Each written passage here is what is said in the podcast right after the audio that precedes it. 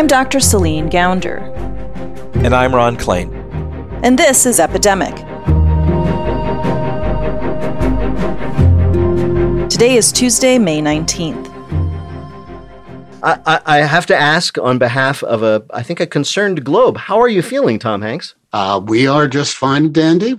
That's actor Tom Hanks on a recent episode of the NPR podcast Wait, Wait, Don't Tell Me. Hanks and his wife, actress Rita Wilson, contracted COVID in early March. We had all of the flu like symptoms. Uh, my wife, Rita, was a little worse off than me. She had a very high temperature, and um, we were isolated so that we would not give it to anyone else. Right. Now, Hanks and Wilson made a full recovery, and ever since, they've asked the same question. Now that you've had it, aren't you supposedly like immune? You're superheroes. You can walk amongst us and be immune, or is that just nonsense? Well, a lot of the questions. It would be nice, wouldn't it? If battling a COVID infection made you immune to reinfection. Hanks and another 1.4 million fellow Americans would indeed be modern superheroes. In recent weeks, thousands of people have taken antibody tests. If the tests detect COVID antibodies in their bloodstream, they can accurately say they had COVID and they beat it even if they never had symptoms. But can they say they're now immune? Not quite. When it comes to an infection, um, we don't know exactly what our immunity is from this infection yet because just because you have an antibody doesn't necessarily mean you're immune. This is Kaitlyn Sadtler. She's an investigator at the National Institutes of Health. Mainly, we just need to learn a little bit more um, on the research side um, before saying that somebody that is tested positive is considered immune. We need to figure out how much antibody you need and how long that immunity might last. In this episode, we'll look at how our bodies fight off infections. We'll ask how do we build immunity to future infections and how are scientists determining how long that immunity lasts? We'll look at how they're studying COVID antibodies and how their work will bring us closer to returning to normal, whatever that normal might look like. Popular belief holds that once your body has beaten a particular virus, you become immune to it. Well, that's not exactly true, and we'll explain why. But first, I think we need to understand how the immune system responds to an infection regardless of what that infection is. So, there's a lot of parts to our immune system, and I'll just speak generally on how our immune system responds to viruses themselves. The innate immune system is the early acting part of our immune system. And those guys start off the response. They're the first responders, and they also help communicate with the adaptive immune system to say, hey, this is what's here. Um, you know, tell us how to respond to this, and we'll tell you what's going on. And that adaptive immune system is things that kind of uh, learn and adapt to the type of pathogen that invades. You've probably heard by now about antibody tests from friends or on the news or on the internet. Well, those antibodies are an important part of our immune response. And those antibodies that are produced are from the adaptive immune system. So why are we so focused on antibodies then? You know, how do we know that's actually what protects us against coronavirus infection or at least against severe disease perhaps? How do we know that that's the key part in this? Antibodies themselves are very important in controlling viral infection and preventing viral spread. So, what the antibodies do is that they tag these kind of foreign invaders for destruction. They can be very specific for the specific type of pathogen. And we know that these antibodies can help prevent the infection from being as severe as it would be without them. So basically, when the body goes to war with a foreign invader, the immunity generates one type of soldier that figures out how to beat that invader. Those soldiers are called antibodies. And just like soldiers, antibodies are specialized. So each organism, in this case the SARS CoV 2 virus, has different antigens, which are proteins or parts of the virus. Uh, and then you can have different types of antibodies to each one of those antigens. Uh, so in the case of SARS CoV 2, the primary one that most people think about uh, generally is the spike protein. This is Matt Memoli. He's the director of the Lab of Infectious Diseases Clinical Studies Unit at the NIH where he usually focuses on developing vaccines for influenza. Now, along with the rest of the world, he's shifted his focus to SARS CoV 2. But there's also the uh, nucleocapsid protein, which is another antigen. Uh, and then you can also look for antibodies specific to the uh, receptor binding domain of the spike protein, so a smaller part of the spike protein, which is also known as the RBD. Uh, and uh, and so you can look for antibody against that. So you so in this case, there's three different antibodies already that people have developed tests to look for. So even with the same virus, you have to select appropriate antibodies to study? Sure. So it's even more complicated than that. Really? There's IgM, IgG, and IgA. These are different antibodies created at each stage of the immune response. IgM is the antibody that you first see after an infection. So uh, early on, in the case of the SARS CoV 2, it's looking like maybe around day five to seven in that ballpark, uh, you're developing this IgM response. Uh, and then as time goes on, as you further get into the infection and then the post infection period, maybe at two weeks uh, out to a month, now you're developing IgG. IgG is typically what you would maintain sort of more long term. IgM is usually more short term.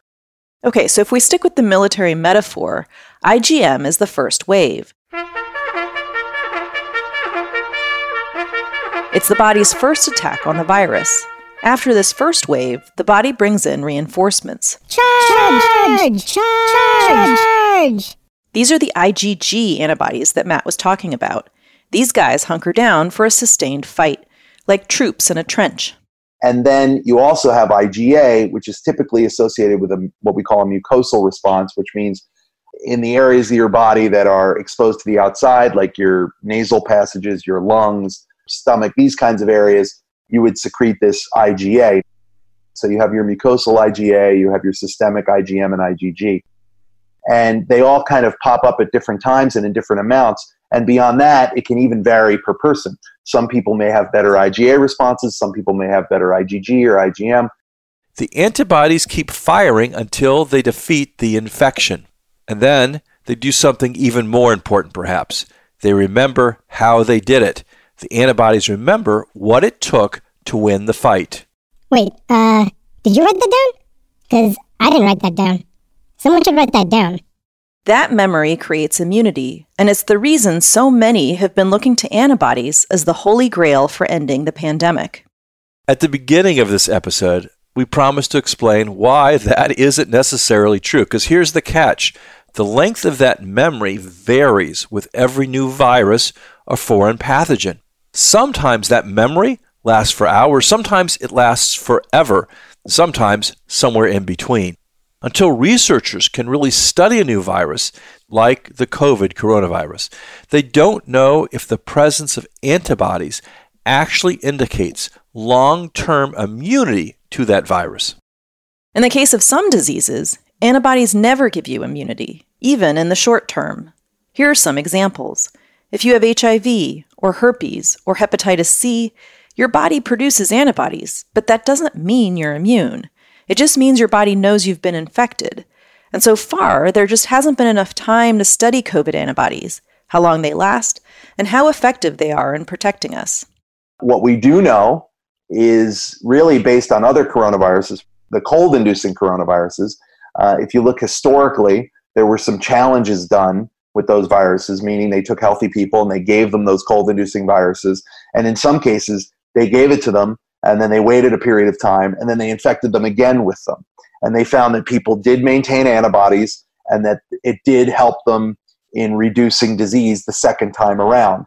Uh, so the first time they had symptoms, the second time they still had an infection, but they had no symptoms. So that's promising because that tells us that with other coronaviruses, people have been protected by having antibody. But ultimately, we still don't know for SARS-CoV-2, you know, what kind of antibody responses would be protective. And that brings us to Matt and Kaitlyn's current research. This research study will let us know the extent of the spread of the coronavirus infection in the United States. This will help us with several things. One of which is understanding um, or beginning to understand whether or not some of these antibodies are able to confer immunity. So, Kaitlyn, if you could explain, you know, how do you even go about conducting such a study? What we want is to be able to recruit 10,000 people that properly, as best we can, represent the population in the United States. We are looking for individuals, in this case, uh, focusing on people who have not been diagnosed with the disease, because we already know those people have had it, uh, and looking for antibodies against the disease that would tell us that, hey, there are people that never had symptoms, they never went to the doctor, and they never were diagnosed, or maybe they did have symptoms but were never diagnosed, so that we can get a better idea of how many people actually have been exposed or infected compared to what we know about. This part is so important because right now, no one knows exactly how many people have been infected with COVID.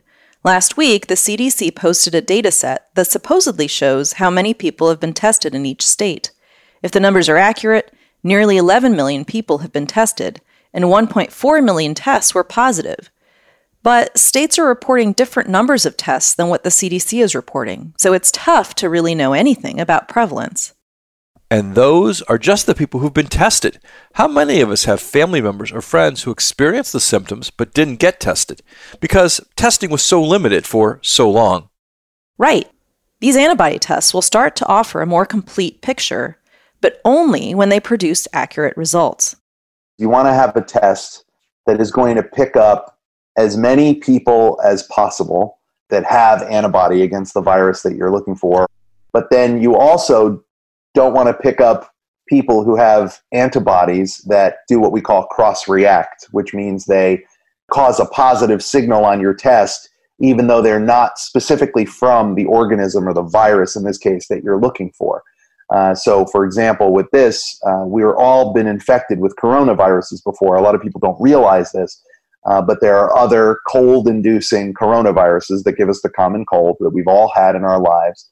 Uh, and some of those coronaviruses can give you antibodies that would give a positive test on some SARS CoV 2 COVID 19 tests.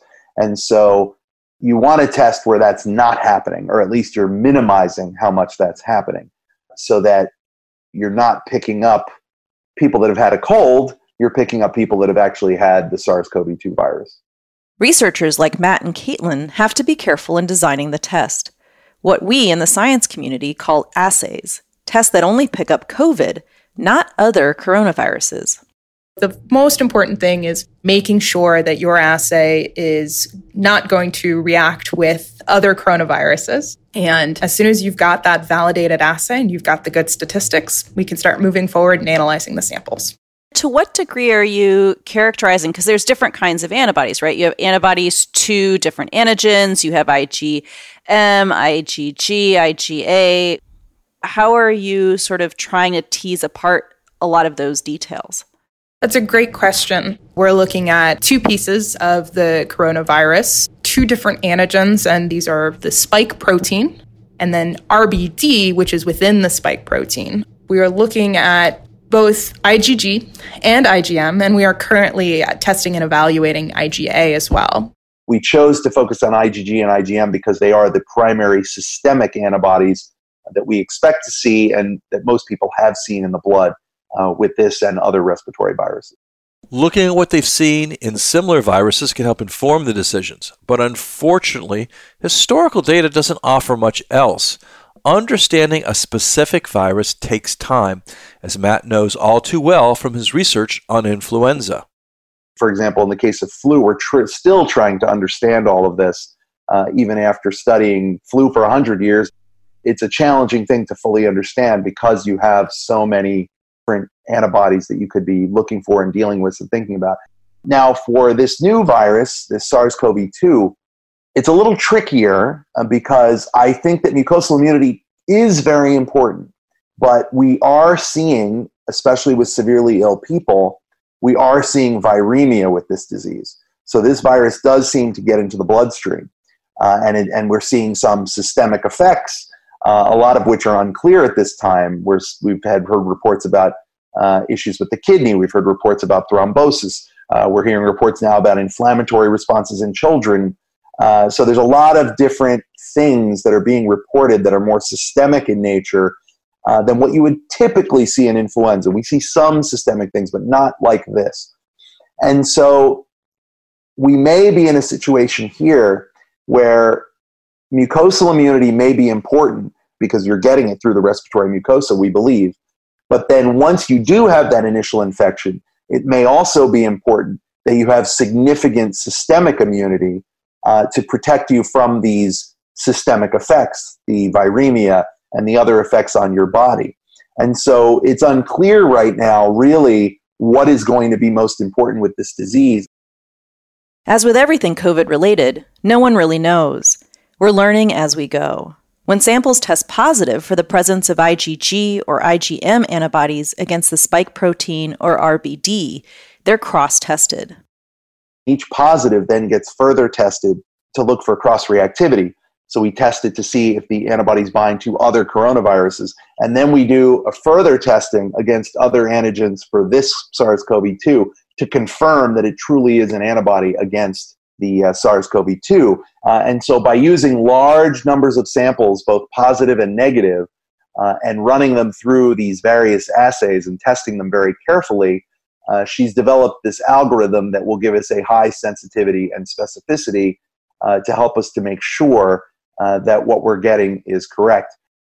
So, what we understand is A, what do we actually know about the extent of the spread of this virus? And then pairing it with other analyses, starting to understand that idea of immunity. Kaitlyn and Matt are among dozens of research teams attempting to understand this idea of immunity. Last week, a biopharmaceutical group in California announced that it has identified an antibody that has a 100% success rate when attempting to block COVID's spike protein from binding to other cells in the body. These are what we call neutralizing antibodies. If their results are accurate, it's a major breakthrough. But until the results can be replicated, no one can say with certainty that this is the key to immunity. In the meantime, People are flocking to doctors' offices and labs to have their blood tested for antibodies. There are now more than 120 antibody tests available, but they're not necessarily trustworthy. The American Medical Association recently warned that most of the tests have not been granted emergency use authorization by the FDA, never mind final permanent FDA approval. So these tests could be returning false positives. And even when they do return accurate test results, they still don't tell us that it's safe for someone to be around others with coronavirus.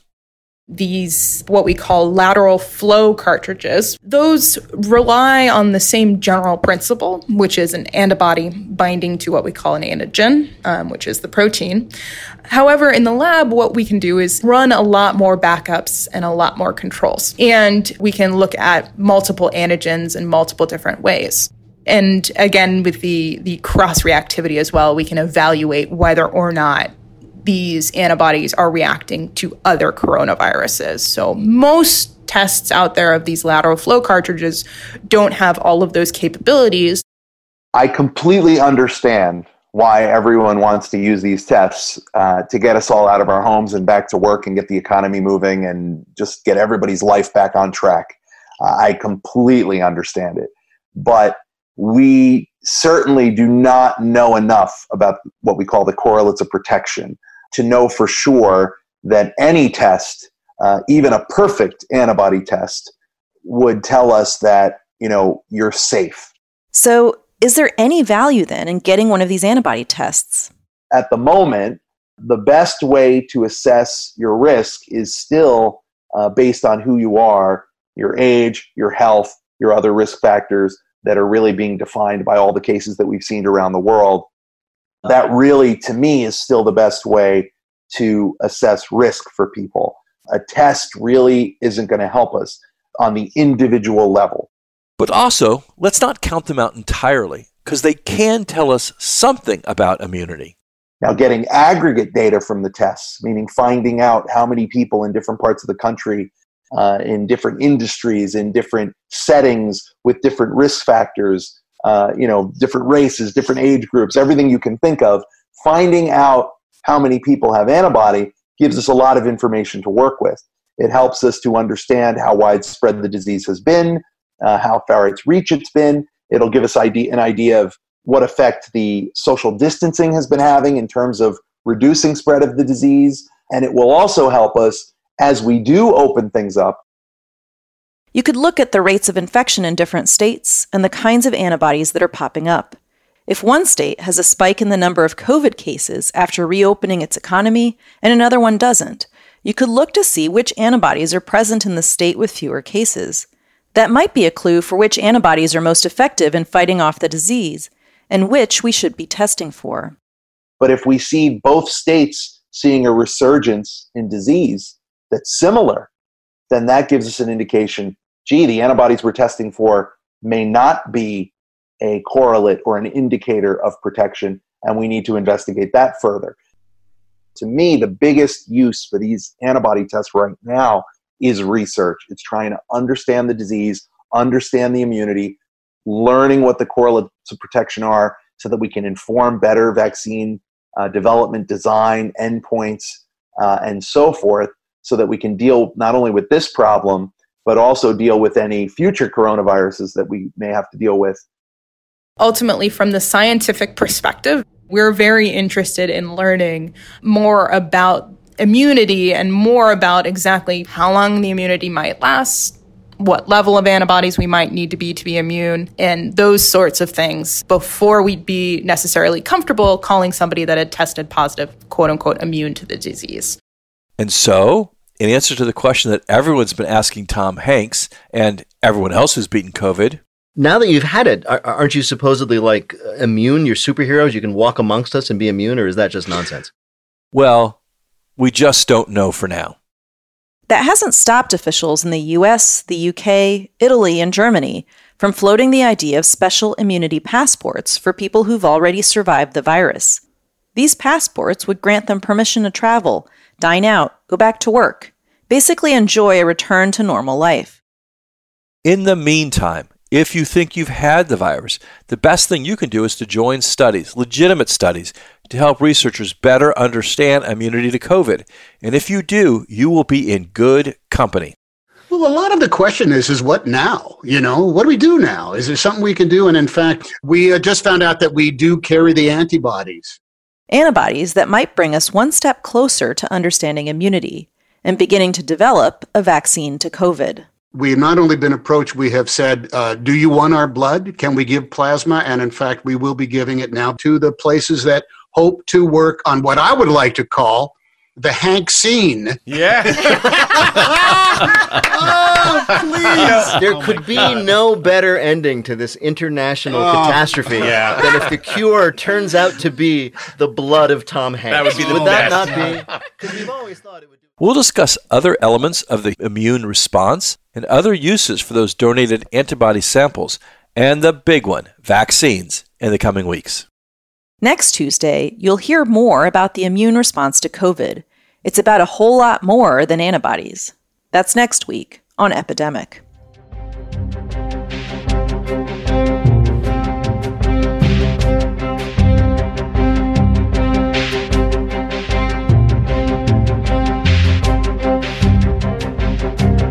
Epidemic is brought to you by Just Human Productions. We're funded in part by listeners like you. We're powered and distributed by Simplecast. Today's episode was produced by Zach Dyer, Danielle Elliott, and me. Our music is by the Blue Dot Sessions. Our interns are Sonia Baradwa, Annabelle Chen, Isabel Ricky, Claire Halverson, and Julie Levy. If you enjoy the show, please tell a friend about it today. And if you haven't already done so, leave us a review on Apple Podcasts. It helps more people find out about the show. You can learn more about this podcast, how to engage with us on social media, and how to support the podcast at epidemic.fm. That's epidemic.fm. Just Human Productions is a 501c3 nonprofit organization, so your donations to support our podcasts are tax deductible. Go to epidemic.fm to make a donation. We release Epidemic twice a week on Tuesdays and Fridays. But producing a podcast costs money. We've got to pay our staff. So please make a donation to help us keep this going. And check out our sister podcast, American Diagnosis.